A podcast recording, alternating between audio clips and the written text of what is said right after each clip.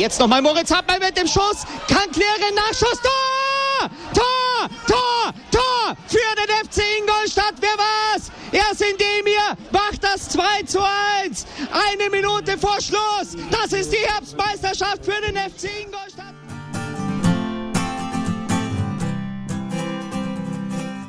Servus Schanzer, willkommen zum Schanzer Zeitspiel. Wir hatten so ein bisschen die Schnauze voll zwischendrin. Also ich will jetzt nicht von uns alle sprechen, aber ich äh, hatte auf jeden Fall ziemlich die Schnauze voll. Äh, der Martin, der hat scheinbar immer noch ziemlich die Schnauze voll, weil der ist heute nicht mal mehr hier. Der ist tingelt irgendwo in der Weltgeschichte rum. Keine Ahnung. Wohl ohne WLAN und ohne Chance hier uns äh, die wichtigen, wichtigen Punkte im Abschiedskampf zu feiern.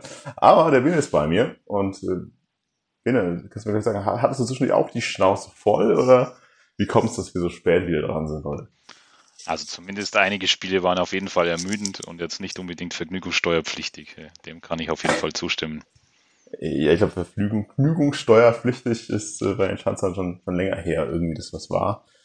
Aber man muss ja sagen, es, es hat sich einiges so ein bisschen gebessert. Also wir haben mit Erschrecken festgestellt, dass wir, ich glaube, seit der letzten Aufnahme neun Spiele hatten äh, achtmal Liga und einmal Toto-Pokal.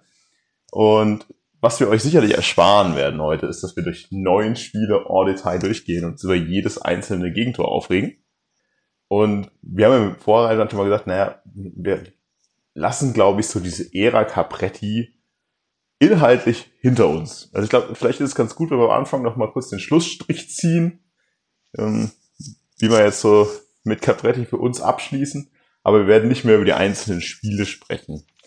Hm, ich weiß nicht, Binne, wie war es denn für dich jetzt am Ende des Tages? Klar, war das ein langer Prozess, ist auch schon ein paar Wochen her, aber die Entlassung von Capretti nachvollziehbar, Zeitpunkt nachvollziehbar, inhaltlich nachvollziehbar? Also bei allen deinen Fragen, ja, ja, ja. Ich meine, also man muss ja schon sagen, also zum einen die Ergebnisse haben nicht gestimmt, zum anderen in weiten Teilen einfach auch der Auftritt nicht. Und äh, was dann noch dazu kommt, das habt ja ihr äh, schön im letzten Podcast dann erörtert, ähm, wie dann noch so ein bisschen die Gesamtstimmungslage, sage ich mal, Verein, Mannschaft, aber auch dann Fans auf den Rängen war. Und da kamen ja dann auch noch Sachen dazu, wo du dann schon sagst, also dass am Ende einfach nichts dafür gesprochen hat, dass du den Trainerwechsel, so hart er auch ist, weil das äh, kannst du dir ja jetzt sicher nicht äh, versprochen haben, ähm, dass du, wenn du in der Saison den Trainer wechselst, dann noch mit dem Ziel nach oben nochmal anzugreifen, dass du dann so schnell wieder reagieren musst. Aber ähm, wenn man diese Gesamtkonstellation zusammenfügt und analysiert, dann führt fast nichts daran vorbei, dass du da nochmal tätig wirst, meiner Meinung nach. Ja, wie es sind ja mehrere Ebenen irgendwo gewesen. Vielleicht ein Punkt auch dazu. Für mich ist es ich habe hab irgendwie darauf gewartet, schon mehr Spiele vorher. Eigentlich habe ich irgendwie gedacht, es, geht jetzt dann noch schneller, weil man ja immer mehr gemerkt hat, letztes Mal, in der letzten Folge habe ich ja noch großspurig behauptet, ach, mit dem Abstieg haben wir nichts zu tun, egal wie schlecht es läuft. Dann habe ich zwischendurch mal irgendwann dann doch den Taschenrechner ausgepackt und mir gedacht, ah, vielleicht äh, wird es doch mal knapp, aber ist immer woanders. Aber ich glaube, die Sachen, die so nebenher passiert sind, halt schon noch schon wirklich relevant man hat ihm ja wirklich dieses Endspiel mehr oder weniger gegen 60 noch gegeben. Und ich gedacht okay, hätte ich gar nicht gedacht, dass es so weit kommt. Ein Spiel, bei dem wirklich im Audi Sportpark so viel los war wie seit Ewigkeiten. Und ich mir 13.500 Zuschauergeschichten. Nur halt mit so dem leichten faden Beigeschmack, dass nach dem Freiburg-Spiel, nach den ja, erneuten wirklich sehr schlechten Auftritten der Mannschaft, nach den auch äh, etwas bescheuerten Aussagen von Capretti damals, er die aktive Szene, den Support eingestellt hat und wir dann eben auch in diesem 60er Oberbayern-Duell äh, keinen Heimsupport hatten und deswegen leider Gottes mehr oder weniger ein Heimspiel für 60 hatten bei uns. Und das sind natürlich auch einfach Sachen, die dann dazugekommen sind und es irgendwie noch, noch schlechter gemacht haben. Und dann war das, glaube ich, für jeden irgendwo, wie du es jetzt gerade auch schon sagst, irgendwo überfällig, irgendwo aber auch emotionslos weil man ja eh in den Spielen schon mit relativ wenig Emotionen reingehen, dass jetzt der nächste Trainer fliegt. Also Martin ist heute nicht da, deswegen darf ich für ihn direkt wieder die Bedenken der Kontinuität einstreuen. Wir haben viel drüber geredet, wir wollen ja eigentlich nicht irgendwie 15 Mal in Saison den Trainer schmeißen. Aber irgendwo muss man halt sagen, wenn es so in der Talfahrt ist, ja, hilft dir in der verkackten Saison, ist ja halt auch, auch wenig dann noch anders raus. Ja, vor allem über die Situation und die Gesamtumstände haben wir ja schon gesprochen. Also das kann auf keinen Fall das Ziel sein, ähm, dass man äh, so auf der Trainerposition diese Fluktuation hat. Und wir haben uns ja schon davor gefragt, wer soll denn jetzt noch kommen oder welches Profil soll äh, dieser neue Trainer haben? Also schon vor ähm, dem, dass Capretti gekommen ist. Und aber dann ist einfach auch klar, wie du also gesagt hast, also selbst äh, mit den Ergebnissen, die dann kamen, dann bist du immer weiter nach unten gerutscht. Also das heißt, du hättest jetzt auch nicht die, die Situation irgendwie noch zu Ende bringen können, die Saison. Und dann muss man schon auch sagen, dass, also wenn das so klar ist, da fehlt dir ja auch die Überzeugung, beziehungsweise und auch noch ähm, die Fakten, dass du sagst, ja, wie soll jetzt diese Mannschaft in dieser Gesamtkonstellation mit Trainer, mit äh, der Sache auf den Rängen das noch drehen. Ja. Und wenn du dann zu der Entscheidung kommst, dann, so hart es ist, und also wie, wie erwähnt, dass das kann auf keinen Fall nur in irgendwie jemand gutheißen, dass man da handeln muss, aber dann bleibt dir fast nichts anderes übrig. Ja, vor allem vor dem Hintergrund, also wir waren ja jetzt auch nicht überzufrieden mit den Ergebnissen unter Rehen und dann halt da am Anschluss aber eine so dermaßen Talfahrt hinzulegen, also hat ja öfter irgendwas gelesen von beispiellosem äh, Absturz während einer Saison im Profifußball, ob das dann nur reißerisch war oder wirklich zu belegen, aber allein, dass wir nach der Hinrunde, also Winterpause eigentlich punktgleich mit der Aufstiegsrelegation waren, um dann aber halt in der Rückrundentabelle abgeschlagen, letzter zu sein, voll in den Abstiegsstudel mit reingerissen zu werden, auch wenn es jetzt am Ende des Tages wahrscheinlich nicht knapp werden wird, in der Endtabelle. Aber zwischendurch muss es ja wirklich jeden Punkt rechnen. Mit jedem Punkt gegen den direkten Gegner. Aber ich würde sagen, wir reden einfach gar nicht mehr über die Spiele unter Capretti. Wir besiegeln das jetzt, ja, Capretti ist weg, tschüss Capretti, ciao, viel Spaß, irgendwie Erfolg. Ob er irgendwo nochmal aufsteigt, werden wir sehen, werden wir gespannt verfolgen. Aber dann mit der Kölner Verpflichtung, bei der man ja ja, das hat man ja irgendwie ein paar Tage vorher schon so gehört, mal so gehabt. Und auch da vielleicht die Frage, auch wenn auch das natürlich wieder ein bisschen her ist, wie war denn dein, dein ursprünglicher Eindruck von der Personalie? Also einfach wieder nur gesagt, okay, erste Mal gehört, dass das zu uns kommt, was ging dir da durch den Kopf? Also da habe ich auf jeden Fall gedacht, okay, das ergibt jetzt für mich Sinn. Also gerade in dieser Situation, aber auch allgemein. Also natürlich hat mir, aber da kannst dann du vielleicht auch noch die ein oder andere Geschichte dazu sagen, weil so wie ich euch so ein bisschen ähm, nachvollzogen habe, dich und Martin, ähm, wart ihr ja da ein bisschen mit geteilterer Meinung.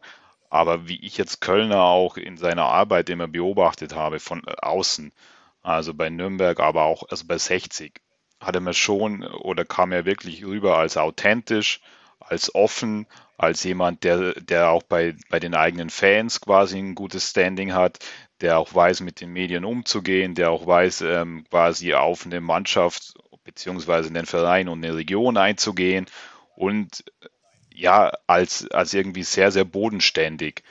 Und gerade wenn wir davon gesprochen haben, was man in so einer Situation braucht, also es ging ja, wie du schon gesagt hast, von ähm, am Anfang, man spielt noch um die Aufstiegsrelegation mit oder um den Aufstieg, was das Ziel war. Ähm, dann geht man in, also im Laufe der Rückrunde komplett runter und muss dann auf jeden Fall gegen den Abstieg schauen. So, also dann erschien er mir auf jeden Fall auch als jemand, der genau in so einer Situation auch äh, der richtige Mann sein kann was dann noch äh, dazu kommt, glaube ich schon, dass er dann, äh, oder was auf jeden Fall dann noch sehr, sehr positiv ist, ist ja auch klar, er kennt die Liga. Also auch da Haken dran. Er, er hat wahrscheinlich äh, oder braucht keine große ähm, Anlaufphase, sondern er hat ja noch gegen die Mannschaften in dieser Saison alles gespielt. Und deswegen dachte ich mir, okay, das, das ergibt für mich Sinn. Ja. Ja, vor allem von dem Hintergrund, du hast es ja vor zwei, drei Folgen schon mal sehr treffend gesagt. Wir haben ja irgendwie als FC Ingolstadt schon alles ausprobiert. Vom Steigeruch über den jungen, wilden, Unbekannten hin zu den, ja, zu den älteren Semestern, die sich schon über Jahre bewiesen haben. Kennt die Liga, kennt sie nicht, was auch immer. Und immer ist es schwierig, aber da ist das Gesamtpaket jetzt erstmal nur fachlich gesehen. Genauso, wie du sagst, würde ich es unterschreiben. Also es ist alles, hat alles Hand Fuß, ergibt alles Sinn das, was du ja vorhin schon so ein bisschen angedeutet hast, die Thematik, warum jetzt bei mir Zwiespalt ein bisschen war, warum bei Martin auch ein bisschen Zwiespalt war, war tatsächlich, glaube ich, primär aus dem Hinrundenspiel geschuldet. Da gab es dann so den ein oder anderen Haken von Kölner in den Interviews vorm Spiel, um das Spiel herum, bei dem er sich etwas abfällig, wenn man es so böse will, etwas abfällig über den FC Ingolstadt und über das in Anführungszeichen Konstrukt in Ingolstadt äh, geäußert hat. Klar, das war damals natürlich auch so ein bisschen Shit-Talk. Das gehört dann dazu in so einem Spiel, wenn es auf einmal hitziger wird. Aber da, das hatten wir sofort im Kopf. Das war dieses, ja, ja, das war doch der, der sich jetzt nicht ganz so rühmlich geäußert hat. Ja, aber in dem Moment hat er sicherlich nicht im Kopf gehabt, dass er vielleicht irgendwie auf absehbare Zeit äh, ein Stück nach Norden wechselt. Das, das sehe ich ihm jetzt auch nicht so, so unbedingt böse nach, weil es, er hat sich bisher, ehrlich gesagt, für mich auch schon, schon sehr gut gezeigt, wie du sagst, macht einen total bodenständigen Eindruck, hat jetzt auch in den ersten Spielen schon die Nähe zu den Fans gesucht, aber da kommen wir nachher gerne nochmal drauf. Das ist auf jeden Fall schon mal, schon mal gut. Wie das jetzt dann irgendwie in, in München geendet ist, da gab es ja auch äh, diverseste Anekdoten drüber mit irgendwelchen Meinungsverschiedenheiten dann auch zwischen Aufsichtsrat und äh, Scheich und was auch immer, da waren sich auch nicht alle einig und anscheinend hat man ja trotzdem gehört, dass er bei den Spielern gut angekommen ist und das also Teams merkt, hey, es spricht eigentlich sehr viel dafür, dass es eine gute Idee ist. Das Einzige, was natürlich so ein bisschen komisch ist, wir haben genug Trainer immer noch auf der Payroll und den direkten Konkurrenten nehmen wir ihn direkt runter.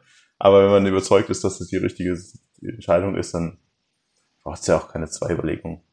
Ja, und dann können wir eigentlich auch mal direkt ins erste Spiel starten, weil es hat ja tatsächlich ziemlich erfolgreich angefangen. Und es war ja dann auch sehr wegweisend, ehrlich gesagt, gegen Meppen. Ähm, Meppen in dem Zeitpunkt wieder letzter, oder vorletzter, ich bin, ja, war glaube ich letzter, weil Zwickau vorher mal gegen uns gewonnen hat.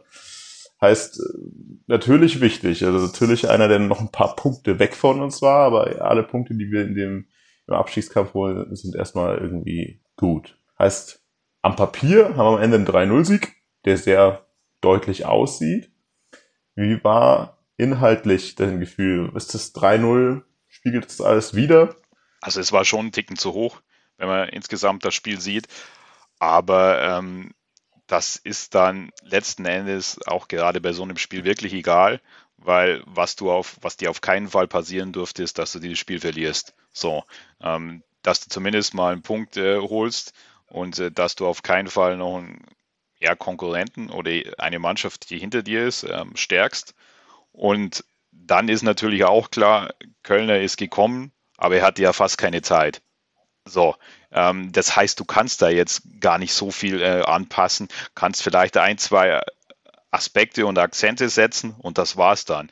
Und deswegen, äh, also ist es wirklich, so blöd es klingt, in so einem Spiel dann wirklich die, also auf die Basis Tugenden besinnen, äh, hinten kompakt stehen und dann hast du normalerweise vorne auch die, äh, die offensive Qualität und musst schauen, dass dann, dass dann du zu ein, zwei Toren kommst.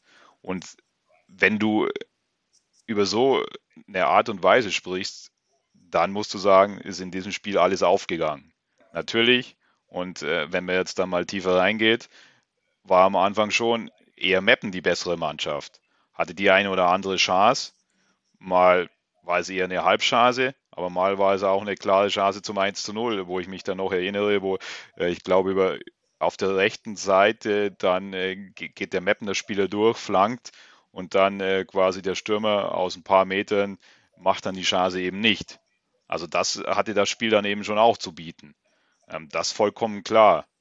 Andererseits dann in, in der zweiten Halbzeit die Chancen, die du bekommen hast, die hast du dann sehr, sehr eiskalt genutzt. Ja. Und wie erwähnt, es sollte dir halt nicht passieren, dass du dann, äh, dass du verlierst, A, und B, dann auch am besten nicht in Rückstand gerätst. So, ähm, das war es am Ende. Und vorne hast du deine Chancen eiskalt genutzt. Und dann, glaube ich, hat man da schon auch gemerkt, dass da sehr, sehr viel von der Mannschaft äh, und vom Trainer natürlich, der jetzt neu dazukommt, auch abgefallen ist. Ja, äh, ich kann das eigentlich ja, fast eigentlich unterschreiben. Wie du sagst, ich glaube, es ist in zwei Richtungen. Das eine, wie gesagt, Kölner konnte noch nicht so viel einbringen. Genau deswegen kannst du es auch, glaube ich, andersrum noch gar nicht so, ja, so voll ihm auf die, auf die Kappe schreiben, dass es jetzt 3-0 gewonnen wurde.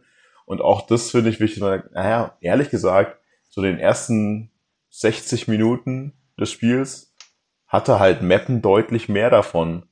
Es ist jetzt nicht viel passiert, aber Meppen hat halt deutlich mehr Ballbesitz. Es ist alles für sich ausgegangen und am Ende machst du gefühlt mit drei Torschancen drei Buden. Und da kann man sich, glaube ich, erstmal nicht drüber beschweren in der Situation, in der wir gerade sind. Ganz interessant ist vielleicht, ja, auch wenn es mal auf die Aufstellung gesehen, also so richtig, also krasse Änderungen gab es ja erstmal jetzt personell nicht unbedingt. Also Luca hat ja irgendwie festgespielt, schön zu sehen ist. Rausch ist reinge reingekommen, ich hatte, er hat ja, glaube ich, unter Capretti gar keine wirkliche Rolle gespielt. Und ansonsten hat natürlich erst schon mal, aber auch vor dem Hintergrund, dass, glaube ich, an, in dem Spiel auch schon Testrol ausgefallen war, glaube ich, wenn ich mich richtig entsinne. Die neue Doppelspitze, oder sehr variable Sturmduo äh, Patrick Schmidt-Dumbuya rauskristallisiert. Hast du vom, einfach vom generellen Ansatz in den Spielen, von generellen Grundordnung irgendwie große Unterschiede bisher festgestellt?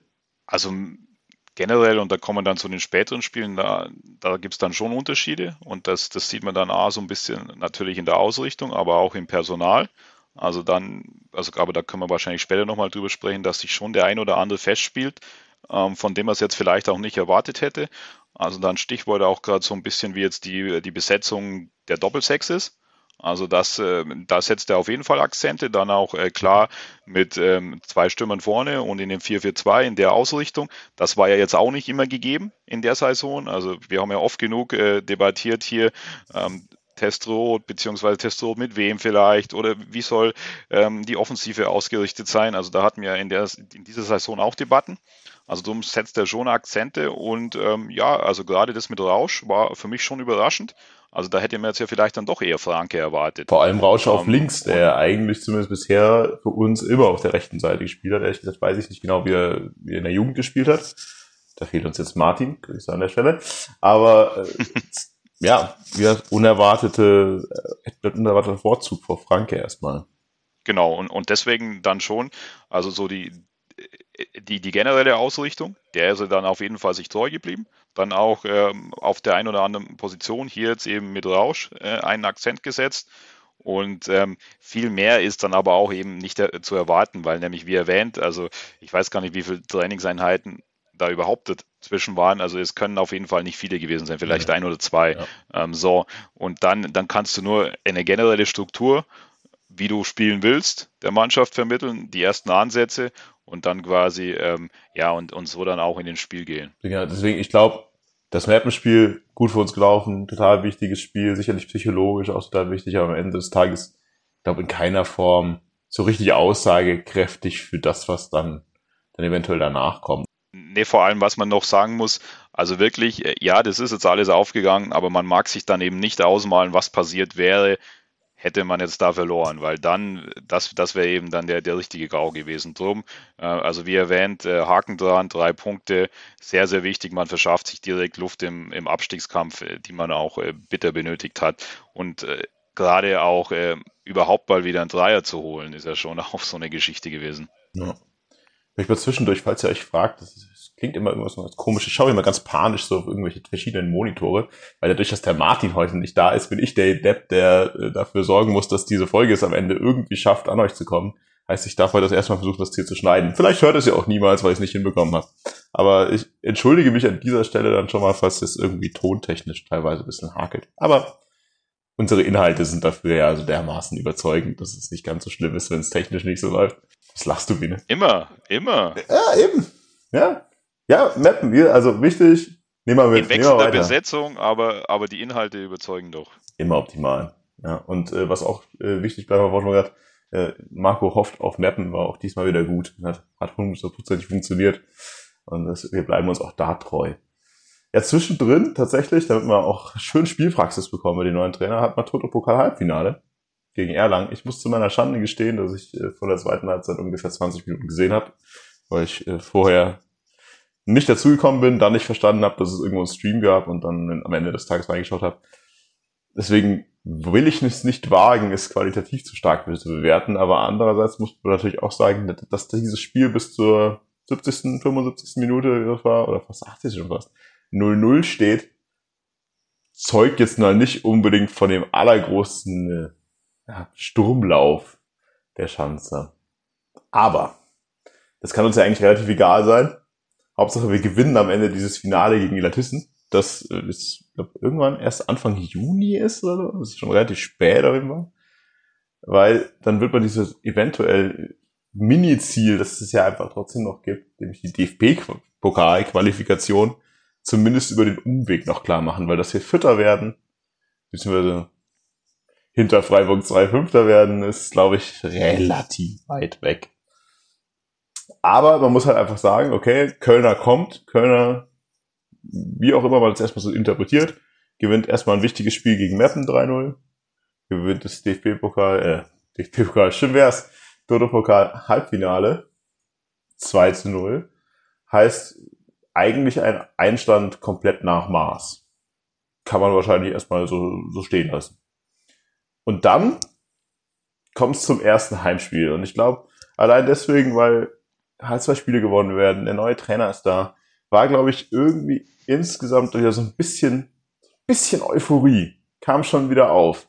Vor allem auch vor dem Hintergrund, dass nach dem Stimmungsboykott der aktiven Fanszene über, am Ende, glaube ich, dann fünf Ligaspiele, bin mir ganz sicher, ja, hat man sich eben die, die angeschaut und gesagt, naja, wir sind jetzt immer noch tief im Abstiegskampf, aber wir haben einen neuen Trainer, wir haben gesehen, dass die Mannschaft will, dass sie kann und äh, wir werden auf jeden Fall jetzt alles dafür tun, die Mannschaft wieder voll zu unterstützen im Abstiegskampf in der dritten Liga. Heißt, der Support wurde wieder aufgenommen in dem Heimspiel gegen Oldenburg mit einer schönen kleinen Choreo am Anfang, ein bisschen Pyrotechnik. Es war mal wieder ganz nett. Es war mal wieder ein bisschen was los, auch wenn jetzt nicht so unglaublich viele Zuschauer da waren. Was allerdings auch wie früher war, ist, wenn so ein bisschen Euphorie aufkommt und so ein bisschen die Leute Bock haben auf ein Heimspiel, hat der FC Ingolstadt traditionell was dagegen. Wie war dein Gefühl? in dem Spiel, vor allem vor dem Hintergrund der beiden Spiele davor, was abzusehen, was irgendwie wieder ein ganz anderer Weg plötzlich oder gab es noch Parallelen? Also wie du schon erwähnt hast, ähm, nachdem er die beiden Spiele, die auch, also die du auch gewinnen musstest oder auf jeden Fall solltest, ähm, nachdem da ein Haken dran war, dachte man ja schon so, okay, dass das gibt vielleicht der, der Mannschaft auf jeden Fall ähm, wieder ja auch ein gewisses Selbstbewusstsein, vielleicht erste Anzeichen, ähm, dass, dass der Trend umgekehrt wurde und dass man jetzt äh, quasi das verstetigen konnte. Und ja, wie du schon auch dann gesagt hast, wurde man sehr schnell dieser Illusion beraubt. Und äh, es kam einem dann in der einen oder anderen Situation auf jeden Fall wieder so vor, okay, äh, das ist wieder wie in gewissen, ich will es mal jetzt nicht alten Zeiten nennen, aber die Muster, sind aus dieser Saison schon hinlänglich bekannt. Also gerade dann ähm, diese beiden Gegentore nach Standards wieder und das zweite muss man ja schon auch fast sagen, ist fast schon wieder Slapstick. Also da dachte man schon, okay, das kann doch jetzt eigentlich nicht sein. Ähm, oder ja, hat da jemand an der Uhr gedreht, weil nämlich ähm, gerade ja auch, also da, dass du dann sagst, äh, wie du erwähnt hast, also die, die Fans gehen ja dann auch mit einer gewissen Hoffnung rein. Und dann äh, kommen halt, äh, ja, nach, nach 17 Minuten, glaube ich, in der 17. war es oder so, äh, vorhin nochmal geschaut, ähm, da bist du schon 2-0 hinten. Und dann kommt natürlich direkt so eine Ernüchterung äh, oder setzt direkt eine Ernüchterung ein und halt die Muster, wie erwähnt, also die Verteidigung nach den Standards und gerade bei dem zweiten Tor, das war schon wieder sehr, sehr schwach. Also in dieser konkreten Situation, weil du den Ball nicht wegbekommst und mehrmals die Chance hast und das dann natürlich ähm, Hasenhütte trifft. Also ein Spieler, der dann vier Jahre bei dir war, da kannst dann du wahrscheinlich aus der emotionalen Brille nochmal mehr dazu sagen, ist dann natürlich so ein bisschen wieder das Tipfelchen auf den I. Ja, äh, ja, ja, klar. Natürlich ist es irgendwie dann, dann doch wie immer. Also die Ernüchterung war wirklich zu spüren. Auch wenn man natürlich gesehen hat, die, die Südtribüne will unbedingt und nachdem man jetzt auch boykottiert hat eine ganze Weile, war natürlich klar, man lässt sich jetzt davon nicht unterrügen, sondern muss jetzt ja auch durchziehen. Aber wie der schnell das, das Wie und möchte Hasenhüttl jetzt eigentlich sogar was ausklammern, weil das ist immer der Klassiker. Unsere Ex-Spieler treffen immer gegen uns, nachdem Lex ja auch schon zweimal getroffen hat dann hier irgendwie die Stendera ist es, die haben ja auch ehrlich gesagt wehgetan. Das sind alles diese Geschichten, die man nicht zusätzlich noch braucht. Und vielleicht eins, was noch zusätzlich hinzugekommen ist, was ein bisschen wehgetan hat, nachdem wir lange und viel und breit Ronald gefordert haben, durfte er jetzt mal ran, unverhofft, weil, weil Funker krank war zu, kurzfristig. Und man muss halt leider, um es neutral zu sagen, sagen, naja, er hat jetzt nicht an die Leistung der ersten beiden Ligaspiele angeknüpft. Also beim ersten Gegentor sehen alle grauenhaft schlecht aus. Da muss ich auch sagen, sah er auch nicht gut aus. Und beim zweiten springt er halt komplett unten durch. Auch da, klar, wie du schon sagst, Abwehrverhalten aus der Hölle, das musst du trotzdem klären können, den Ball. Aber es ist wirklich kein guter Einstieg und auch einfach für Polat nicht in dem Moment. Und das tut mir halt auch wirklich in der Seele weh, dass er endlich seine Chance mal wieder bekommt und dann, dann geht's wirklich schief. Die Sache ist halt irgendwie nach diesem 2-0 gefühlt so richtig was passiert, so richtig aufgebäumt, hat sich ja auch nicht. Ich meine, ein wichtiger Punkt, glaube ich, in dem Spiel, den ich auch sehr positiv gesehen habe, ist der, dass Kölner wirklich schnell und rabiat reagiert hat. Dass er wirklich dann auch, es waren, glaube ich, 25 Minuten, sowohl Sapai als auch Preisinger Doppel 6 runternimmt, die beiden jetzt auch nicht alten, aber deutlich erfahreneren Spieler und dann eben mit, mit Keidel und Chivea zwei Spieler bringt, die wirklich ja, zu den jüngsten im Kader gehören. Chivea, der bisher noch relativ wenig Chancen irgendwo hatte. Und das ist erstmal was, wo ich sage, okay, das ist mir sehr positiv aufgefallen. Hat sich für dich das Spiel dadurch geändert, inhaltlich, durch diese Wechsel? Also, das äh, fand ich auch sehr, sehr auf jeden Fall überraschend und bemerkenswert. Ähm, volle Zustimmung zu dir. Und äh, finde ich aber auch ein Zeichen und äh, also hat mich aber auch äh, positiv überrascht, muss ich sagen. Ich glaube schon, dass das dann auch, indem ich dann so vorgehe und dass ich sage, hey, hallo, ähm, hier, also keiner von denen, die auf dem Blatt stehen, können sich hier ausruhen. Und ich mache da auch in Anführungszeichen nicht vor Erfahrung oder vielleicht dem größeren Namen halt, sondern ich bin bereit, äh, dann, dann wirklich auch da harte Entscheidungen zu treffen. Und natürlich ähm, war die zweite Halbzeit ein wenig besser. Man hat vielleicht manch leichten Ansatz gesehen, aber das war auf keinen Fall noch, ähm, wie, du sagst, so das Aufbäumen oder das Anrennen, wo du auf jeden Fall dachtest, okay, ähm, es ist jetzt nur noch eine Frage von Sekunden oder Minuten, dass da das Tor dann fällt auch. Ich glaube aber, da sind wir dann wieder dabei, wo kommst du her? beziehungsweise wie verlief denn die Rückrunde? Es wäre ja dann auch irgendwie relativ komisch oder schon zumindest sehr, sehr, sehr bemerkenswert, wenn dann Kölner kommt, er gewinnt die ersten beiden Spiele und plötzlich wären alle Probleme, die die Mannschaft in den Wochen und Monaten vorher hatte, einfach verflogen. Also ich glaube, das muss man dann schon auch sehen und muss man dann immer im Hinterkopf behalten, dass das schon ähm, ja also nicht auch nicht zu erwarten wäre. Ja.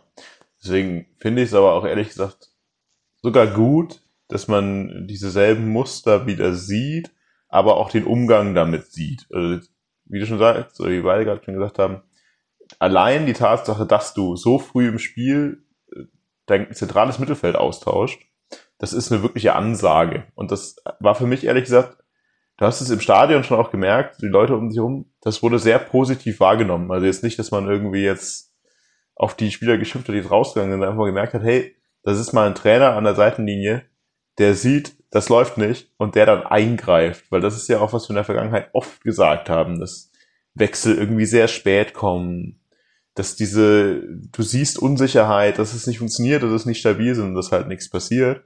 Natürlich hat es in dem Moment nicht das Spiel gedreht, aber es hat sicherlich Stabilität reingebracht und was ja auch bemerkenswert zusätzlich ist, ist, dass diese Personal Änderung sich ja durchgezogen hat. Also es ist jetzt auch dabei geblieben. Es ist nicht nur das kurzfristige Zeichen gewesen, sondern quasi langfristig, okay, passt auf, die beiden machen es aktuell einfach besser und deswegen bleibt es auch dabei. Ja, das ist schon eine, eine klare Haltung und eine klare Linie, die, glaube ich, in Ingolstadt sehr gut ankommt. Ja, und vor allem, du musst ja auch dann quasi, also gerade wie wir von diesem Negativtrend gesprochen haben, also da haben sich dann, wie du auch sagst, so Muster festgefahren. Und dann glaube ich, ist es schon ein Zeichen, aber auf jeden Fall ähm, ein bemerkenswertes das auch. Aber ich dachte auch, okay, ähm, ja, das, das könnte, also interessante, aber das, das könnte eine sehr, sehr gute Entscheidung sein, um dann auch eben spätestens dem letzten klar zu machen, hey, es gibt bei mir einen komplett echten, harten Konkurrenzkampf und wer sich präsentiert, der hat auch die, die Chance bei mir dann wahrgenommen zu werden und zu spielen. Also Stichwort Ziveya, der ja davor im Laufe der Saison eigentlich wirklich keine große Rolle gespielt hat. Ähm, Keidel hatte schon erste Einsätze, aber dass, aber dass er dann natürlich in so einem bemerkenswerten Schachzug dann quasi dabei ist, ist dann auch eine Aussage. Und ähm, gerade auch in dem Hinblick, wo ich dann sage, hey, ich will wieder auch eine gewisse Mentalität und ja, es ist jetzt immer so ein blödes, blödes Wort, aber ich glaube, hier passt es wirklich. Also gerade in dieser Situation eine Mentalität, eine gewisse Tugend, ähm, eine gewisse Willensstärke und einen Einsatz ähm, auch von der Mannschaft gewährleisten. War das schon sehr, sehr interessanter, aber ich glaube auch ähm, sinnvoller Schachzug. Ja, in allen Richtungen, selbst wenn es kurzfristig ist, auf jeden Fall das richtige Zeichen. Das ist wichtig und mit Zeichen hat er ehrlich gesagt auch weitergemacht. Weil natürlich war jetzt keine große Begeisterung nach dem Spiel im Stadion. Also es gab da jetzt auch keine Pfiffe, aber es war natürlich so, dass auch als die Mannschaft zur Kurve kam, jetzt nicht der größte Jubel ausgebrochen ist, weil ja, Support gerade wieder angefangen, aber so richtig glücklich war keiner. Was aber trotzdem bemerkenswert war, ist, dass hm, Kölner gerade auf dem Weg zum Magenta-Interview war bevor die Mannschaft gekommen ist und dann aber nochmal abgebogen ist, zur Kurve gekommen ist, sich bei der Südtribüne, ja, nennen wir es vorgestellt, bedankt, was auch immer, eben zur Kurve gekommen ist, geklatscht hat, äh, sehr wohlwollend aufgenommen wurde und erst dann zum Interview gegangen ist. Und ich muss sagen, das ist, das sind diese kleinen Sachen, die aber wirklich einen extrem großen Hebel haben können, weil du einfach sehr früh schon zeigst, dass dir, dass du Interesse an den Fans hast, dass du Respekt mit, vor den Zuschauern hast und dass du dich einfach mit solchen kleinen, wirklich eigentlich winzig kleinen Gesten dir so viel Kredit aufbauen kannst, dass ich echt das Gefühl habe, dass er versteht, wie das Spiel läuft. Und das ist ja wirklich ein Kritikpunkt, den wir oft hatten, den ich vor allem sehr oft hatte bei unseren Ex-Trainern, damals auch bei Leite, jetzt zwischendurch auch nicht nur bei den Trainern, sondern auch bei Metzelder, halt so Spieler, die eigentlich Ex-Spieler, Funktionäre, die wirklich alle Möglichkeiten hätten, hier großen Kredit aufzubauen, große Identifikation zu schaffen und dann nie was mitgemacht haben. Und Kölner schafft es mit so einer Geste, dass er einfach kurz vorher nochmal zur Kurve kommt und reinklatscht, wirklich schon mal eine Riesenbindung aufzubauen, obwohl dieses Spiel halt auch nicht unbedingt schön war. Heißt, für mich macht er bisher echt viel richtig, auch neben dem Platz. Und das ist tatsächlich was, was uns, glaube ich, echt Spaß machen kann zukünftig. Ja, vor allem und dann erst recht in so einer Situation und so. Also ich bin ja jetzt ähm, in den letzten Jahren schon oder schon seit mehreren Jahren nicht mehr so, so nah dran. Ähm, aber also zu meiner Zeit, wo ich dann wirklich sehr, sehr viele Spiele äh, geschaut habe, äh, des FC während meiner Studienzeit, man hat ja schon auch äh, auf jeden Fall das gespürt, dass die Fans und das Umfeld auch äh, bereit ist, einiges an Kredit zu geben. Und dass sich die auch so ein bisschen danach sehnen, einfach so mitgenommen zu werden, so vom Trainer, dass man wirklich eine, eine enge Bindung, eine gewisse ja, Familiarität auch hat ähm, eine gewisse Nähe. Und äh, da glaube ich auch, und da haben wir uns ja im Podcast auch schon oft unterhalten, kannst du auch wirklich mit, mit wenigen und auch schon mit kleinen Sachen und mit einer offenen, authentischen Art einfach auch schon sehr, sehr viel erreichen. Ja. Und, und das wird dann, und das wird dann auch wertgeschätzt. Also es braucht dann eben nicht hier, dass irgendwie, ähm, ja, dass, dass es irgendwie für eine gewisse Kamera oder nur für ein gewisses Ding nach außen ist, sondern wirklich, ich glaube, diese, diese ehrliche, bodenständige, authentische Art, ähm, so wie man auch eben, wo wir vorher schon gesagt haben, Köln da wahrgenommen hat, ich glaube, dass, dass das wirklich da also eine sehr, sehr gute Sache sein kann und dann auch wieder was entstehen kann. Und das wäre sehr, sehr wichtig, gerade nach so einer Situation, also in, also mit dieser Saison mit, äh, wo du ja sagst, äh, also Fluktuation auf allen Ebenen fast schon. Ja. Ich habe da wirklich sehr große Hoffnung. Also es ist das, was wir wirklich gebetsmühlenartig irgendwie auch in den letzten Jahren immer wieder gesagt haben. Diese Dinge, dass das Ingolstädter Publikum sich sehnt nach Identifikation, dass es sich sehnt nach Kampf und Einsatz. Es gibt gar nicht so viele, natürlich gibt's ja auch, aber gar nicht so viele, die jetzt sagen, ich muss unbedingt den größten Erfolg haben. Die Leute wollen ja ehrlich und geilen Fußball sehen, bei dem halt auch mal reingetreten wird, bei dem man merkt, hey, die reißen sich da unten den Arsch auf. Und da sind so zwei Geschichten wie ich scheue mich nicht davor, nach 25 Minuten meine, meine Sechser rauszunehmen und ich gehe danach und äh, suche Nähe zu den Fans. Das sind winzige Dinge, die aber so viele Trainer vorher nicht geschafft haben. Deswegen habe ich da tatsächlich hätte ich gar nicht gedacht, dass ich in diese Euphorie-Stimmung wieder reinkomme, weil da kommen wir nachher noch ein bisschen mehr zu zur Euphorie, äh, dass, dass ich da so kurzfristig wieder hinkomme, weil ich schon in letzter Zeit so einen ziemlichen Durchhänger hatte. Ja, deswegen verlorenes Heimspiel, eigentlich schon wieder eine verlorene Chance, irgendwie Euphorie zu fachen. Und dann geht's zu unserem Angstgegner auswärts zu Viktoria Köln. Und irgendwie hatte, glaube ich, jeder im Gefühl, Viktoria Köln auch noch auswärts. Ja, das könnte wahrscheinlich eher nix werden. Und zumindest am Ende des Tages war es auch nix. War es berechtigt nix. Also es haben wir berechtigt 3-1 verloren. Also ich glaube, das Ergebnis geht in Ordnung, wie es oftmals so schön heißt. Aber was man dann schon auch sagen konnte, also man hatte auf jeden Fall gegen Oldenburg, nenne ich es vielleicht mal, erste zarte Ansätze die haben sich schon dann ein bisschen mehr verstetigt, indem man äh, gute Aktionen hatte, das dann über auch eine längere Zeit war und man wirklich so das Gefühl hatte, okay, Schritt für Schritt ähm, könnte das in die richtige Richtung gehen.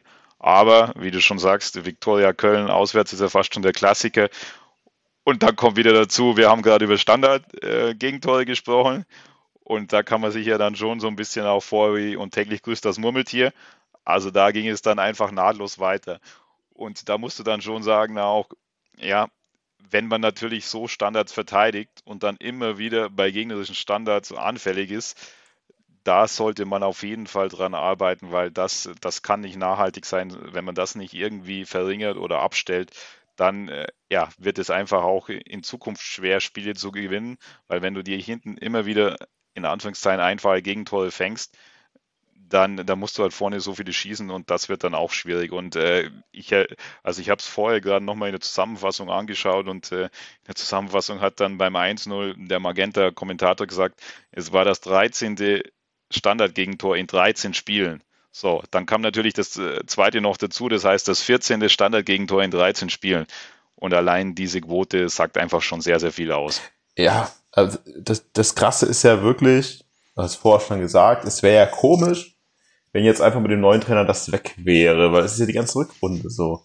Ich frage mich wirklich, weil es ganz schnell, man muss da irgendwie dann arbeiten.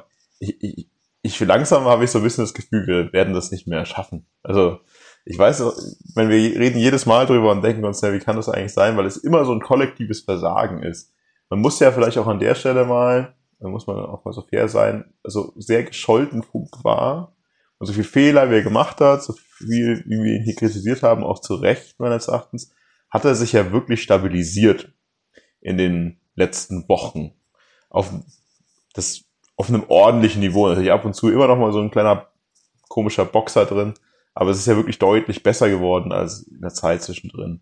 Aber trotzdem ist in diesem Gesamtkonstrukt einfach, ob das dann immer noch dieses fehlende Selbstvertrauen ist, dieses, immer dieses halt zu wissen. Ich glaube, das ist halt wirklich dieses zu wissen, es ist jetzt wieder eine Standardsituation und zu wissen, nach Standardsituationen sind wir schlecht, das kriegen wir dieses Jahr einfach nicht mehr aus dem Kopf raus. Da muss echt es die Saison vorbei sein und dann muss vielleicht der eine oder andere neue Verteidiger, vielleicht ein, ja, tatsächlich ein anderer Torwart, weiß man ja nicht, was nächste Saison kommt, um da nochmal einen anderen frischen Kopf reinzubekommen. Weil ansonsten kannst du, glaube ich, diese Saison noch 30 Spiele spielen und dann kriegen wir wahrscheinlich noch 30 Standard-Gegentore. Und da wird auch ein Kölner irgendwie nichts machen. Aber, äh, lange Rede, kurzer Sinn, es gibt natürlich auch da ja wieder Lichtblicke in diesem Spiel. Also ein Lichtblick ist mal wieder, man kommt zurück zwischenzeitlich.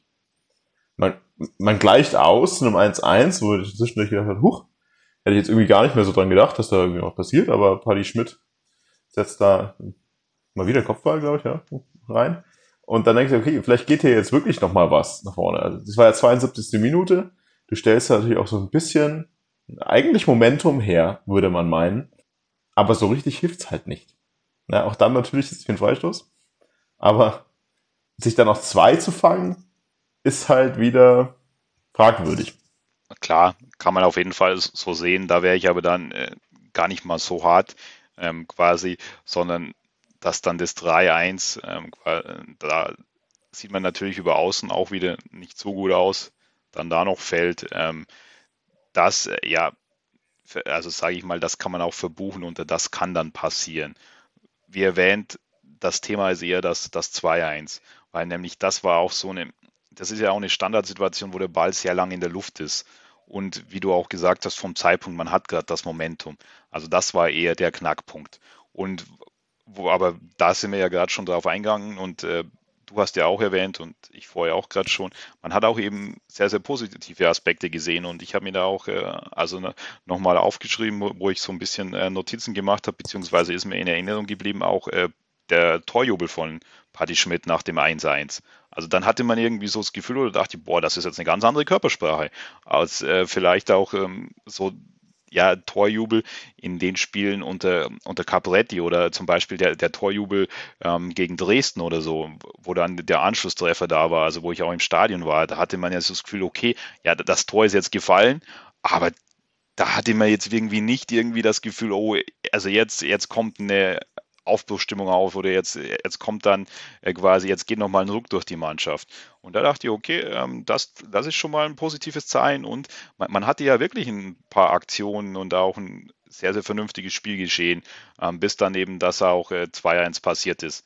Aber natürlich, wenn du, wenn du das dann immer wieder dir hinten einreißt, das eben auch erwähnt, dann wird es halt schwierig. Ja. ja. Aber im Großen und Ganzen muss man, glaube ich, irgendwie feststellen, ja, also was wir vorher gesagt haben, ja, es sind viele kleine Dinge, die irgendwie schon so, so eine bessere Richtung gehen, die manchmal stabiler sind, wie du sagst, es ist die Körpersprache, es sind die Sachen daneben, die irgendwie besser funktionieren.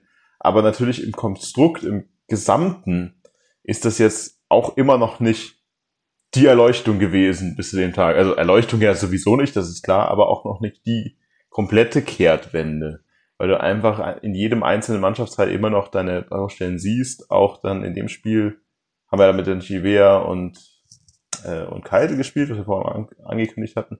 Das sah ja da auch schon mal vollkommen ja, ordentlich aus. Man muss ja wirklich mal sagen, also auch wenn ich auf der Wehr manchmal so ein bisschen schon allein für seine Ausleihen etwa eingehatet habe, muss man halt sagen, dass er sich aktuell wirklich gut macht. Und vor allem jetzt kommen wir ja dann gleich irgendwie noch zum nächsten wirklich sehr erfolgreichen Spiel, muss man halt sich teilweise aktuell fragen, wie kann es sein, dass ein Tivea vorher so gar keine Rolle gespielt hat, bei keinem der beiden anderen Trainer, wenn man eben jetzt sieht, dass da wirklich, wirklich Potenzial drin ist. Das, ja, das, das, das fragt man sich dann häufig quasi, wenn ein Spieler dann ähm, sich zum Stamm entwickelt hat oder dann auch den Durchbruch geschafft hat. Aber das sieht man ja auch immer wieder. Also ein jeder Trainer hat ein gewisses System, hat eine gewisse Herangehensweise, wie er auch Fußball spielen will. Und ich meine, also da braucht man ja nur schon ein bisschen jetzt in die Vergangenheit zu gehen, aber muss man ja auch nur sich zum Beispiel an, wenn wir im Mittelfeld sind, von Mittelfeldspielern an Pascal Groß erinnern, wo dann eben wirklich der richtige Durchbruch unter Hasenhüttel passiert ist, so, weil der eben auch sehr, sehr gut in Hasenhüttels System einfach gepasst hat. Und oder dann, also gibt es ja immer wieder Beispiele jetzt, weil, weil gerade, also die, also die Bayern ja auch sehr in den Medien sind, Thomas Müller, der stand schon mit, also der stand schon fast in Hoffenheim, so. Und dann ähm, hieß es aber, nein, okay, der bleibt und dann kam eben auch der Durchbruch. Das heißt, äh, gerade im Profifußball braucht es immer wieder auch einen Trainer, der auf dich und deine Art, wie du eben dem Team geben kannst, setzt, dass du einen gewissen Durchbruch äh, haben kannst. Und das, glaube ich, wird immer auch häufig unterschätzt. So, und aktuell deutet es zumindest darauf hin, dass, dass das äh, jetzt aktuell bei Kölner mit Chivea sein könnte. Muss man erstmal abwarten. Wie erwähnt, das sind jetzt die ersten Spiele und da, dann wird sicher auch dann so ein Thema noch sein, ähm, wie ist es dann wirklich, auch nächste Saison mit einer Saisonvorbereitung, wenn man dann wirklich Zeit hat, gewisse Strukturen und sich natürlich auch der Kader noch verändert. Aber das ist dann eben schon auch immer wieder zu beobachten. Und andererseits ist es dann sehr, sehr erstaunlich, weil, wie du gesagt hast, Sivea hat davor eigentlich fast keine Rolle gespielt in dieser Saison. Ja, und vielleicht dazu die Frage auch, weil du sagst, wie läuft es nächste Saison? Bleibt er überhaupt? Weil er ist ja nur ausgeliehen. Also, und ich meine auch nur bis Ende der Saison erstmal ausgeliehen. Mit, man munkelt Kaufoptionen. Aber ich weiß ehrlich gesagt jetzt auch nicht, wie hoch die wäre. Und jetzt hat man lange irgendwie gar nichts gesehen und dann müssen natürlich jetzt äh, die nächsten Spiele, die kommen, auch wirklich, wenn es realistisch ist, ihn zu, wirklich zu verpflichten, auch noch ein bisschen mehr zeigen. was vielleicht irgendwie eine Frage ist, die ich vorher eigentlich schon mal ein bisschen stellen wollte, ist, wir reden ja jetzt wieder so über ein ganz klassisches 4-4-2. Und wir haben ja auch in der Winterpause mal gesprochen, zwischendurch mal gesprochen. Ist das nicht jetzt einfach wieder die Aufstellung, für die dieser Kader gemacht ist? Aktuell hat man auf jeden Fall das Gefühl, dass, dass, dass dieses System auch gerade äh, zu dem Team passt. Du musst aber auch dann natürlich sagen, für das dieser Kader gemacht ist. Also gerade wenn man jetzt auch nochmal vielleicht äh, an den Anfang der Saison denken. Wer hat denn erwartet, dass sich ein, ein Duca da festspielt? Wer hat denn erwartet, dass äh, vielleicht ein Keidel jetzt da zu einem sehr, sehr wichtigen Spieler wird? Also das ist ja dann schon auch die Frage, wer hat denn erwartet, dass äh, Testrot eben für das auch geholt? Dann für, also jetzt muss man mal abwarten, wie es dann ist, wenn er wieder zurückkommt, aber wahrscheinlich jetzt erstmal auf der Bank Platz nimmt und sich da erstmal hinter ähm, Dumbuya und Patrick Schmidt äh, hinten anstellen muss. Also das, das sind ja schon dann auch, waren ganz andere Überlegungen auch. Nee, da gebe ich dir vollkommen recht. Allerdings muss man ja eigentlich sagen, es sind ja eins zu eins Wechsel. Also ein Duca ist Innenverteidiger. Und wir haben ja oft darüber diskutiert, und das war ja auch ein Kritikpunkt, mit dem es gibt zu wenig unterschiedliche variable Stürmer und wir haben keinen Zehner. Diese ganzen Geschichten. Und wenn man sich jetzt, jetzt gerade anguckt, spielen wir genau das. Natürlich ist es jetzt so, dass du erst gedacht hast, du spielst wahrscheinlich vorne mit einem Testrot oder Paddy Schmidt und Testrot, wie auch immer. Du wirst höchstwahrscheinlich mit einer Doppel 6 oder 6, 8 spielen müssen, weil du hast ja keinen Zehner, so richtig. Also vor allem, wenn Ditgen halt gar nicht zur Verfügung steht, spätestens dann. Und am Ende des Tages spielst du jetzt natürlich mit anderer Besetzung, aber halt genau dieses System, bei dem wir zwischendurch ja auch gesagt haben, naja, von den Spielertypen gibt's ja eigentlich nur das her. Und das ist ja mehr oder weniger jetzt immer so eine Besinnung auf die Basics, die in vielen Situationen jetzt aktuell ganz gut funktioniert. Absolut. Also da, da zu 100% Haken dran. Also wie erwähnten 442 ähm, ist, ist dann auf jeden Fall ein System, wo du eine gewisse Stabilität äh, gewährleisten kannst. Also äh, das, das ist dann immer auch die Frage, wie sieht deine einzelne Ausprägung beziehungsweise Art der Herangehensweise aus. Aber ich glaube, gerade zu dieser Situation und gerade natürlich auch zu dem, zu dem aktuellen, ich sage mal, oder zu den aktuellen Spielern, die du auch zur Verfügung hast, passt das sehr, sehr gut. Aber, und da sind wir dann auch wieder dabei, das, wie sieht es dann nächste Saison aus, ist dann nochmal eine ganz andere Geschichte. Und es ist ja dann auch noch was anderes, jetzt eine gewisse Stabilität zu haben und sicherzustellen. Und dann, als wenn du jetzt um den Aufstieg spielen müsstest oder würdest oder dürftest, wäre ja dann eher die, die Geschichte, wo du dann auch sagst, du musst dann gegen tiefstehende Gegner zur Lösung kommen. Weil das eine ist die defensive Stabilität, aber das zweite wäre jetzt in so einer, in so einer Offensive, ähm, wo du dann sagst, hey, du müsstest dann vielleicht über die Außen zumindest äh, noch mehr eine Idee haben, wie du Chancen herausspielst. Also das ist dann nochmal eine, ein anderer Gesichtspunkt und das bleibt dann auch abzuwarten. Vollkommen richtig, hast du natürlich vollkommen recht. Vor allem jetzt vor dem Hintergrund, das wäre am Anfang der Saison, wenn wir darüber reden, ist das eigentlich der Kader dafür gedacht, das ja unser Anspruch war und nächstes Jahr zumindest theoretisch erst wieder sein muss. Der, der Weg noch weiter. Ja, dann haben wir noch ein Spiel und irgendwie, also ich habe mich ja auf Twitter nach diesem Spiel geäußert und mehrere Leute haben gefragt, ob es mir gut geht, ob ich entführt wurde, ob, ob man Lösegeld vorbeischicken soll, wo meine Hate-Posts sind. Aber ich weiß nicht genau, was mit mir dieses Spiel mit mir gemacht hat. Aber es hat mich so dermaßen positiv in jeder Form gecatcht, dass ich einfach danach seit Ewigkeiten mal wieder richtig happy aus dem Stadion gekommen bin. Und das liegt nicht mal mehr unbedingt daran, dass wir jetzt 3-1 gegen Ferl gewonnen haben, oder Werl, oder wie man es ausspricht, sorry, wenn ich das mal falsch ausspreche, sondern einfach viel mehr so an dem, was so außenrum passiert ist. Also ich kann ja mal, wir können ja so machen, ich rede mal um das Außenrum und du redest dann, wie es ein Spiel war. Weil ich glaube, ich äh, kann mich jetzt sehr gut, sonst kann ich mir in Rage reden, aber diesmal kann ich mich echt in, in Euphorie reden, so drumherum, weil es waren, warum auch immer, 7.500 Zuschauer in diesem Stadion. obwohl der Gästeblock sehr verwaist war. Und es lag sicherlich dran, dass der, dieser äh, Schanzengeber ein Sonderspieltag war. Da wurden auch sicherlich viele Leute eingeladen von irgendwelchen Jugendvereinen, Organisationen etc. Vollkommen okay, aber es waren erstaunlich viele Leute da. Was aber auch dazu geführt hat, dass irgendwie in der Südtribüne sehr viele ja, unbekannte Gesichter, sehr viele junge Gesichter war, bei denen du echt gemerkt hast, die haben richtig Bock. Die haben einfach richtig Bock da zu sein und irgendwie finden sie es auch geil, dass alles irgendwie läuft. Und dann hast du einfach ein Spiel, das verdammt viel hergibt, weil viel passiert, weil viel eingesetzt wird und 7.500 Zuschauer im Stadion, die einfach Bock haben. Das ist natürlich ein Vorteil, dass du keine Gästefans hast, die irgendwie groß Gegensturm machen können.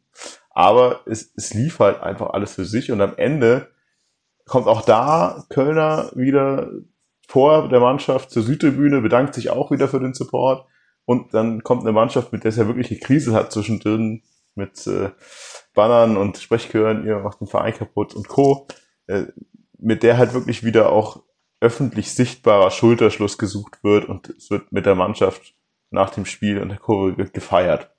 Und all das war unabhängig jetzt davon, wie es inhaltlich war, hat einfach mal wieder so viel Spaß gemacht, in diesem Stadion zu sein, dass du wirklich das Gefühl hast, okay, da kann jetzt doch mal wieder richtig was entstehen. Klar, jetzt ist die Saison ein paar Spiele, die müssen einfach gut zu Ende gehen. Und dann habe ich aber richtig Hoffnung dafür, dass für nächste Saison es da wieder mal emotional enger zugeht, als es jetzt vielleicht die letzten Jahre der Fall war. So viel zu meiner persönlichen emotionalen Welt. Wenn man es jetzt rein sportlich betrachtet, ja, wie fandest du das da? Auch äh, in einigen Punkten positiv und auch ähm, wieder, wie wir so ein bisschen vom Trend in den letzten Spielen gesprochen haben, der sich auf jeden Fall, der wieder in die oder weiter in die richtige Richtung zeigt und vielleicht auch äh, dann sich andeutet, dass sich das eben verstetigen könnte. Und was mir zum einen direkt am Anfang positiv aufgefallen ist, die Mannschaft war direkt von Anfang an da. Das war ja auch immer einer der Punkte, ähm, die wir bei uns im Podcast auch schon hatten, die Saison.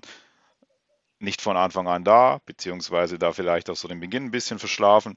Und das konntest du ja da nicht sagen. Auch, also der, ja, es kommt dann zum 11 und zum 1-0, aber das war für mich gar nicht das Entscheidende, sondern ich dachte mir, äh, der Angriff davor, der dann vielleicht auch zum 1-0 hätte schon führen können oder müssen, da dachte ich, okay, das, das direkt von Anfang an über außen gespielt, mit Steilpass, über zwei, drei Stationen, so stelle ich mir das vor oder so sollte das eigentlich sein. Und da dachte ich, okay, das ist schon mal ein sehr positives Zeichen, dass es dann in dieser Situation Elfer gibt fand ich schon überraschend und für mich war das äh, kein oder eher kein Elfer auf jeden Fall. Wollte ich nämlich klar ähm, sagen. Das spielte dann natürlich sehr, sehr in die Karten. Aber äh, der, der Ansatz und das direkt von Anfang an da sein, äh, wie man auch den Angriff gespielt hat, über zwei, drei Aktionen, ähm, das hat mir sehr gut gefallen. Und man muss auch da sagen, es war, ich bin da normal nicht so der Fan von, von davon, also, jetzt habe ich nicht gesagt, was ich eigentlich sagen möchte, aber ich bin da nicht so der Fan von, wenn die Seiten gewechselt werden. Also Anpfiff, also dass wir quasi in der ersten Halbzeit auf die Südtribüne spielen. Irgendwie sagt mir das nicht so, aber das war in dem Fall einfach Gold, weil, wie du schon sagst, klar, wäre schöner wäre es gewesen, wenn der Angriff einfach reingegangen wäre. Da müsste man nicht über irgendwie Elfmeter berechtigt oder nicht diskutieren. Ich glaube, er war nicht berechtigt, aber es hat halt auch da einfach wirklich sehr gut getan, dass man auf dieses Spiel richtig gut loslegt, wie du schon sagst, und dann halt bis zu einem richtig guten Angriff zum 1-0 kommt. Wie auch immer er am Ende drin war, aber zum 1-0 kommt. Und allein das ist schon wieder viel wert gewesen. Auf jeden Fall. Und ähm, dann, dann auch das, äh, also da können wir dann äh, jetzt dann gleich noch drauf kommen, auch gewisse Ansätze, die dann später noch zu sehen waren, speziell in der Umschaltbewegung, im Pressing beziehungsweise Gegenpressing. Ähm, das hat mich sehr, sehr positiv gestimmt, aber dann können wir dann auch erstmal zum 2-0 gehen. Auch da, nach einer Standardsituation machst jetzt du mal das Tor. Du bekommst den, den zweiten Ball und verwertest den. Und äh, direkt dann quasi, ich glaube, war 17., 18. Minute irgendwas, ähm, da das 2-0 zu machen, also auch nachzulegen. Stichwort das Momentum zu nutzen. Also das war schon auf jeden Fall sehr, sehr positiv. Und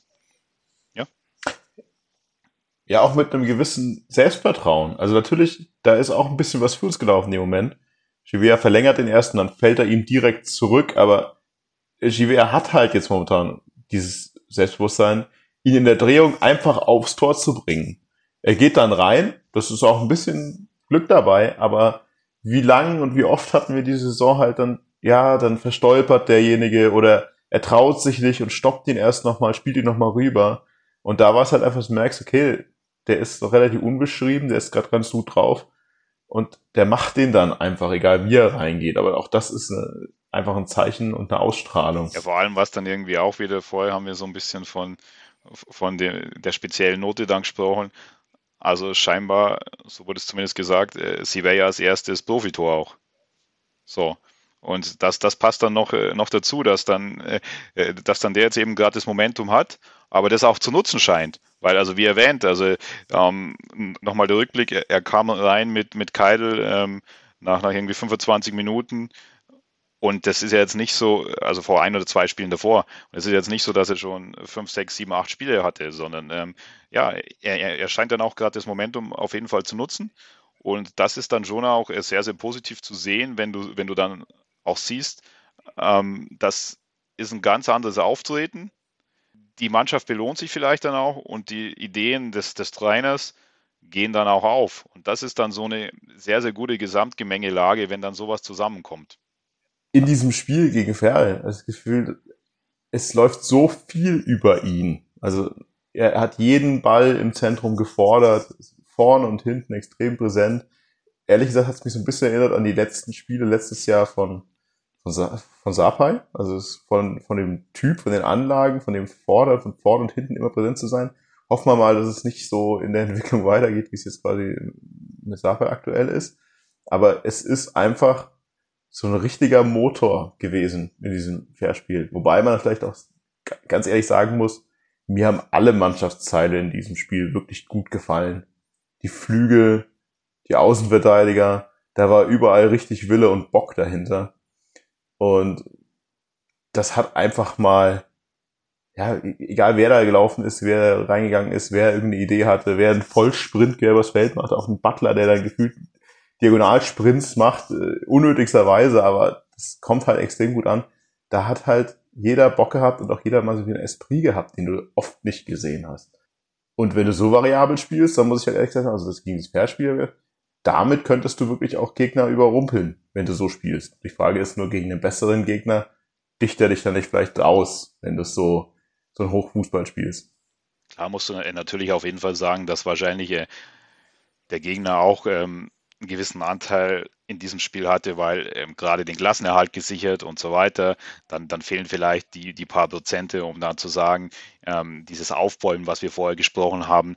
Und wenn dann noch eine Mannschaft äh, kommt, die, die, die wirklich sich dann äh, oder dann auch was zeigen will, ähm, gute Ansätze hat und insbesondere, also was mir dann in Erinnerung geblieben ist, da so eine Situation noch, ich weiß gar nicht mehr wann genau es war, also im Mittelfeld, äh, wo dann, wo dann zumal drei gegen eins und, und ein Ballgewinn war und dann sofort äh, schnell nach vorne ging. So, und dann, also gerade, dass du wirklich in, in situativen Punkten dann auch wirklich siehst, okay, das könnte auch der Fußball sein, den Kölner sehen und spielen will. Und der, der geht zumindest äh, immer mal wieder jetzt schon in Momenten auf. Natürlich, wie erwähnt, immer auch äh, im Hinterkopf haben, wo die Mannschaft herkommt, in welcher Situation sie war. Ähm, das ist dann schon auf jeden Fall sehr, sehr positiv zu sehen. Und dann muss man ja auch sagen, auch dann äh, quasi in der zweiten Halbzeit wo man dann äh, zwar das, äh, das, das Gegentor wieder bekommt und wieder, es war eine Situation mit einem Einwurf so. Also irgendwie alle, alle Tore reihen sich fast ein in, in, das, äh, in den bekannten Musterkatalog irgendwie. Aber, aber auch da war es ja so, dass dann, dass dann, also das irgendwie dem keinen Abbruch getan hat. Und äh, dann muss man ja auch schon sagen, dass da, dass dann noch äh, Beck eine Riesenchance hatte auch das ist mir wiederum sehr, sehr positiv aufgefallen, weil du, äh, weil du da wirklich Ballgewinne hattest durch aggressives Pressing, durch eine Aggressivität, ähm, durch einen gewissen Zugriff auch gegenüber den Gegenspielern. Und gerade in so einer, in so einer dritten Liga ähm, solltest du und musst du das auch zeigen. Und das aber, wenn man jetzt mal die FCI-Spiele der Saison ansieht, ja, ist man das auf jeden Fall nicht gewohnt gewesen. Ja, das ist vielleicht aber mal ein ganz wichtiger Punkt, ein ganz interessanter Punkt, weil ich habe das genauso wahrgenommen, dass das Pressing und Gegenpressing extrem gut und extrem intensiv war im Spiel. Wenn man sich jetzt die Capretti-Spiele anschaut, haben wir ja auch da teilweise über lange Phasen sehr hoch gepresst. Nur halt nicht gut.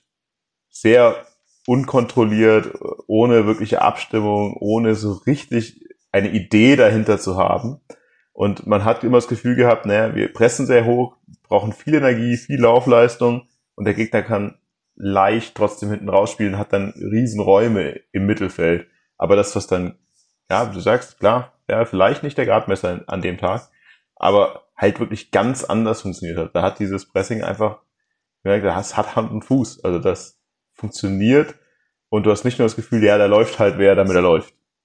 Nee, absolut. Also, also gerade dann auch, und äh, also wie erwähnt, dass Ballgewinne und dann aber auch aus dem Ballgewinn was machen. Und da, um zu dem Ballgewinn zu kommen, wie du schon gesagt hast, da brauchst du eine gewisse Intensität. Da braucht es halt immer wieder auch einen anderen. Da braucht es auch ähm, eine, einen hohen Einsatz, weil auf keinen Fall jede oder jede Aktion zu einem Ballgewinn führt. So, und es braucht immer wieder konstantes, äh, konstantes Abrufen der Pressing-Momente und der Pressing-Aktionen. Und dann auch noch solltest du auch mit dem Pressing eine Idee haben, dass du sagst, hey, ich konzentriere mich auf gewisse Pressing-Auslöser, auf gewisse Situationen, wo einfach die Wahrscheinlichkeit zum Ballgewinn deutlich, deutlich höher ist, um dann auch aus dem Ballgewinn was machen zu können. Also Stichwort schnelles Umschalten. Und da sind mir auf jeden Fall, also mehrere Aktionen sehr positiv aufgefallen. Ja, und gleichzeitig auch dahinter gut genug gestaffelt zu stehen für den Fall, dass die Pressinglinie halt überspielt wird. Und das, das, war halt bei Capretti oft nicht so der Fall. Und vielleicht eins, was wir vorher gesagt haben, weil das ist, schließt ja eigentlich ganz gut den Kreis. Wir haben im ersten Spiel gesagt, naja, du siehst so viele Muster wieder, die sich wiederholen. Das, ich glaube, jeder in diesem Stadion hat nach dem 1 zu 2 das Gefühl gehabt, ach du Scheiße, das geht schief. Das gewinnt man nicht. Aber allein, dass du dieses Spiel halt dann wirklich auch noch mit, klar, am Ende ist es wie ein Elfmeter, der dann in der Entstehung glücklich ist, wie jeder Handelfmeter irgendwo. Aber allein, dass du halt eben in diese Situation kommst und nicht wie so oft hinten reingedrückt wirst, anfängst zu schwimmen, nur noch dich auf die Defensive fokussierst, auch das zeigt, dass da ein Umschwung im Selbstbewusstsein, ein Umschwung in, auch einfach in der, in der Eigenwahrnehmung kommt. Und auch das ist extrem wichtig, dass du halt nicht wieder in diesen Strudel kommst, wie wir in der Vergangenheit so oft hatten, oh, jetzt geht's wieder los und da kommt der nächste Spieler, der nächste individuelle Fehler, bei dem du dann das 2-2 kassierst und den, äh, den Sieg verspielst. Nee, absolut. Also du hattest dann also wirklich da in mehreren Punkten einfach ein, ein gutes Gefühl und das, äh, ja, also da kann man vielleicht dann auch mal, äh, also Patrick Schmidt nennen, also der ja jetzt irgendwie sein, sein drittes Tor im vierten Spiel äh, erzielt hat, aber auch dann in der einen oder anderen Situation, also gerade, ich glaube, es muss die, die Riesenchance dann von Beck gewesen sein, wo er drauf geht, äh, wo er dann quasi auch äh, schnell äh, schaltet im Kopf und dann eine, sehr, sehr gute Aktion einfach hat, ähm, wo, ich mir dachte, das ist jetzt ein ganz anderes Auftreten. Wie erwähnt auch ähm, quasi damals schon, also bei dem Tor in Köln ist mir das aufgefallen und das dachte ich, okay, also da sieht man dann wirklich, was so ein Trainer auch, auch schon in den ersten Wochen leisten kann. Weil das ist auf jeden Fall ein Anteil vom, von dem Trainer, äh, der da sichtbar ist auch. Ich fand auch, vielleicht auch noch mal, wie gesagt, ist in der Offensive deutlich sehr variabel. Ich habe gespürt, dass Dombuja sich oft als hängende Spitze fallen lässt und sehr oft so ein bisschen noch das Spiel zusätzlich gemacht hat. Es ging über rechts und links tatsächlich über beide Außenverteidiger offensiv sehr viel. Also auch, wir haben ja auch in der Winterpause schon mal dass man von Kostli teilweise ein bisschen mehr erwartet hat. Jetzt ein Franke, der jetzt wieder in die Mannschaft gerückt ist, weil Rausch verletzt ist, war für mich mit einem Spiel, das er seit Wochen, Monaten, vielleicht Jahren irgendwie nicht mehr gezeigt hat, in der, in der Power, die dahinter war, dass jeder sich da auch gegenseitig in diesem Spiel einfach so gefühlt gepusht hat. Also es zeigt einfach auch, dass die das können eigentlich, ja, was wir ja schon immer gesagt haben. Also sie können das irgendwo.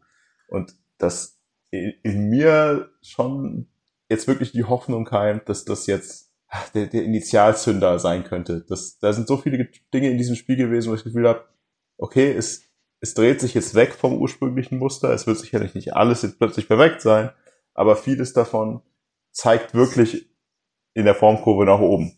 Ich weiß, es ist ein Spiel, aber jetzt hoffen wir, dass wir das auch einfach bestätigen können in den nächsten Wochen, letzten vier Spielen.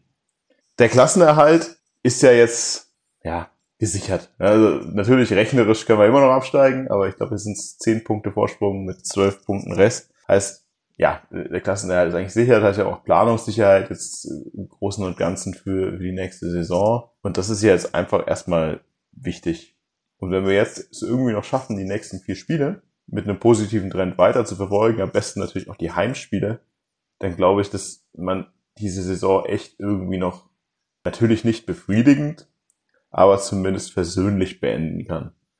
Am besten natürlich mit dem Toto-Pokalsieg und der DFB-Qualifikation, weil die Kohle kann man, glaube ich, ganz gut gebrauchen. Ja, absolut. Also, wie du sagst, also jetzt, jetzt hat man so das Gefühl, okay, die Trendumkehr, die erste Trendumkehr scheint gelungen. Und dann ist jetzt die Frage, was macht man jetzt daraus? Und wie du schon erwähnt hast, also die Saisonziele wurden klar verfehlt. Und äh, aber jetzt wäre das schon was, wenn man einfach jetzt in den letzten vier Spielen und dann natürlich auch den Pokal gewinnt, so wie du sagst, DFB-Pokal, ähm, dass man da dabei ist, äh, auch natürlich aus finanziellen Aspekten, aber auch, dass man als ja im DFB-Pokal einfach stattfindet. So, das, das ist schon mal ein wichtiges Zeichen. Ähm, wenn das gelingt, dann, dann kann man es auf jeden Fall schaffen, glaube ich, mit diesen Sachen auch, Stichwort Umfeld etc., mit einem, mit einem positiven Ende Ende in dem Sinn, was, was ist der letzte Eindruck, der hängen bleibt, aus einer Situation und aus einer Saison zu gehen. Und ich glaube, das ist gerade dann auch wichtig ähm, für, ja, für die nächste Saison, weil nämlich da wird sich schon dann sehr, sehr entscheidend auch die Frage stellen, wie sieht der Kaderumbruch aus? Welche Ziele setzt man sich? Und welche Ambitionen hat man auch? Weil das ist dann gleich mal auch ein ganz anderes Thema wieder, wie vorher erwähnt. Das, weil es kann ja eigentlich nur das Ziel sein, dass man auf jeden Fall oben mitspielt. Die Frage wird dann eher sein, wie, wie offensiv will und geht man mit dem Thema Aufstieg um? Oder sagt man, die ersten sechs äh, Plätze sollen es sein? Und ich glaube, dafür ist es schon auch entscheidend, mit welcher Stimmung ich aus so einer Situation auch rausgehe. Nicht nur für die Fans und das Umfeld, sondern auch äh, Stichwort, man es wird ja auch wieder ein Umbruch stattfinden, beziehungsweise es wird, kommt eine Transferperiode und da wird es dann auch entscheidend sein, welche Spieler kann ich überhaupt bekommen und davon überzeugen dann auch äh, von dem Projekt für die neue Saison. Und das, das kann dann schon auch ein anderes Thema sein, wenn man dann eben sagt, hey, okay, schau mal, wir haben jetzt äh, hier einen neuen Trainer, der fährt einen anderen Ansatz, der gibt auch jungen Spielern eine Chance. Das, das ist dann schon ein anderes Thema, wo ich dann auch vielleicht sagen kann, ja, okay, ähm, dass, dass dann äh, Spieler mit Potenzial, dass man die vielleicht überzeugt bekommt. Und das, als wenn man jetzt sagt, hier, man lässt die Saison irgendwie ausschleifen, man, man macht da jetzt nur noch, jetzt äh, hart gesagt, Dienst nach Vorschrift und vielleicht holt dann noch einen Punkt oder so. Ja, absolut. Um einfach jetzt am Ende auch noch zu zeigen, naja, diese Rückrunde, die sie bis vor fünf Wochen, drei Wochen stattgefunden hat, war ein Ausrutscher. Ein harter Ausrutscher, ein ziemliches Blackout. Aber wenn du jetzt aus den letzten vier Spielen halt nochmal, nochmal zwei Siege holst, dann, ja, dann sieht das alles schon eher so aus, als hätte man sich gefangen. Und das wäre natürlich nicht nur fürs Gemüt, sondern für alles, was du gerade schon erwähnt hast, sehr wichtig. Yes. Ja, Aussicht. Wir spielen jetzt am Wochenende auswärts gegen Halle. Das wird sicherlich traditionell natürlich auch nicht so easy, weil Halle natürlich auch noch, ist auch unten drin, ne? Halle, natürlich, also Halle ist 16. Also da ist gar nicht, ist gar nicht mit einem äh, gelangweilten, müden Gegner, der schon satt ist, zu rechnen. Und dann geht's weiter. Klar, Duisburg ist in einer ähnlichen Situation wie wir. Und die letzten beiden Spiele, naja, ist, ist Aue, die auch dann nicht um die uns nichts mehr gehen wird aber halt am letzten Spieltag und so wie sie es gerade auftreten, Elversberg, vielleicht dann doch noch mal mindestens um die Meisterschaft geht für Elversberg, weil in der Form, in der sie aktuell sind, ist der zwischendurch schon eigentlich klar gedachte Meistertitel ja wieder in ja, zumindest mittelfristig in Ferne gerückt. Heißt, gemischtes Programm, aber alles drin und ehrlich gesagt traue ich ihnen da auch alles zu von zwei bis zehn Punkten. Wir hoffen auf zehn.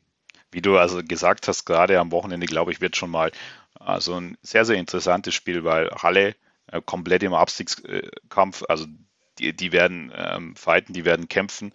Ähm, das ist eine ganz andere Situation als jetzt wäre. Ähm, und da, da bin ich dann schon mal gespannt, jetzt eben, wie dann das Spiel ablaufen wird, wie dann vielleicht auch ähm, die Elemente, die wir jetzt gerade gesehen haben, die sehr positiven Elemente auch, ob sich die weiter verstetigen können, ähm, wie dann das bei einem Gegner abläuft, der, der wirklich um alles kämpft. Also das wird einfach sehr, sehr interessant äh, zu sehen sein. Und wie du auch dann gesagt hast, also da hat man so ein, schon eine bunte Mischung dann auch. Also äh, Stichwort Mannschaft im harten Abstiegskampf, Mannschaft im gesicherten Mittelfeld, wo es eigentlich um nicht mehr viel geht. Und dann aber auch noch, also Elversberg natürlich mit denen, äh, die einfach ja, total stabil durch die Saison bisher durchmarschiert sind und die auch aufsteigen werden. Natürlich die Frage ist jetzt, wie du schon auch gesagt hast, mit den letzten Resultaten, wie schnell passiert es und ähm, wie ist jetzt hinten raus? Geht dann vielleicht ein bisschen dann doch noch die Luft aus? Also im Sinne davon, dass man, äh, dass man dann vielleicht das erste oder dass das, dass noch gewisse Sachen offen sind am letzten Spieltag. Und ich glaube schon, das ist dann auch sehr, sehr interessant zu sehen. Ähm, ja, und da glaube ich, kann man dann einen weiteren Eindruck einfach davon äh, gewinnen, äh, wie die Mannschaft jetzt in diesem Prozess, den wir gerade eben beschrieben haben, schon, wie weit sie da schon ist, beziehungsweise auf welchem Weg sie ist. Yes. Ja, ich glaube, da haben wir jetzt eigentlich momentan nichts mehr hinzuzufügen zur Profi-Mannschaft. Ja? Sonst würde ich natürlich nochmal die Glückwünsche senden an die äh, U17, bei der wir letztes Mal schon über den Aufstieg gesprochen haben, jetzt inzwischen auch schon von der vorzeitigen Meisterschaft. Also das äh, läuft, würde ich sagen, und auch die ja, wir haben auch, glaube ich, letztes Mal noch kurz darüber geredet, dass die Frauenmannschaft ja voll im Abstiegskampf ist und auch da hat sie es ja wirklich gefangen. Also nach dem, zur Winterpause oder zur, nach der Hinrunde noch unterm Strich standen, stehen sie inzwischen tatsächlich schon drei Punkte drüber und sind immer sehr, sehr optimistisch, dass in den letzten, ich glaube, das sind auch vier Spielen, das noch ja, übers Ziel gebracht wird. Heißt, dann würden eigentlich alle äh, im Verein, ja, in den oberen Klassen, außer die Profimannschaft, tatsächlich mit einem sehr, sehr guten Ergebnis aus der Saison gehen. Und das wäre natürlich für den Gesamtverein wichtig, gut, auch wenn am Ende des Tages Zuschauer und geldtechnisch natürlich die Profimannschaft den größten Hebel hat. Aber alles andere ist trotzdem für die Entwicklung des Vereins extrem wichtig. Heißt positive Vibes auf allen Seiten gerade. Wunderbar. Dass uns das mal passiert. Ja, Leute, also ich hoffe, ich schaffe jetzt diese positiven Vibes auch irgendwie zu schneiden und dass diese Folge auch irgendwann mal live geht. Ansonsten äh, verschwindet sie irgendwo in der Schublade und wir müssen darauf warten, dass Martin wiederkommt. Aber ich bin da, auch da bin ich total positiv gestimmt, dass wir es schaffen. Ich bin mir noch nicht sicher, ob wir es schaffen, Intro reinzuschneiden. Aber dass es irgendwie live bekommt, das glaube ich schaffen wir. In diesem Sinne wünscht mir Glück und äh, wünschen wir der Mannschaft, der Profi-Mannschaft Glück, dass die letzten vier Spiele und das Spiel gegen Illertissen gut ausgehen. Und dann hören wir uns höchstwahrscheinlich zum Abschluss der Saison nochmal und machen so ein bisschen bisschen Review. Bis dahin, schöne positive Vibes, schöne Trendwende, schönen auf, mentalen Aufstieg und wir hören uns dann, wenn feststeht, auf welcher Position wir die Saison beenden. Schatzer, wir hören uns, wir sehen uns hoffentlich im Stadion. Ciao. Servus.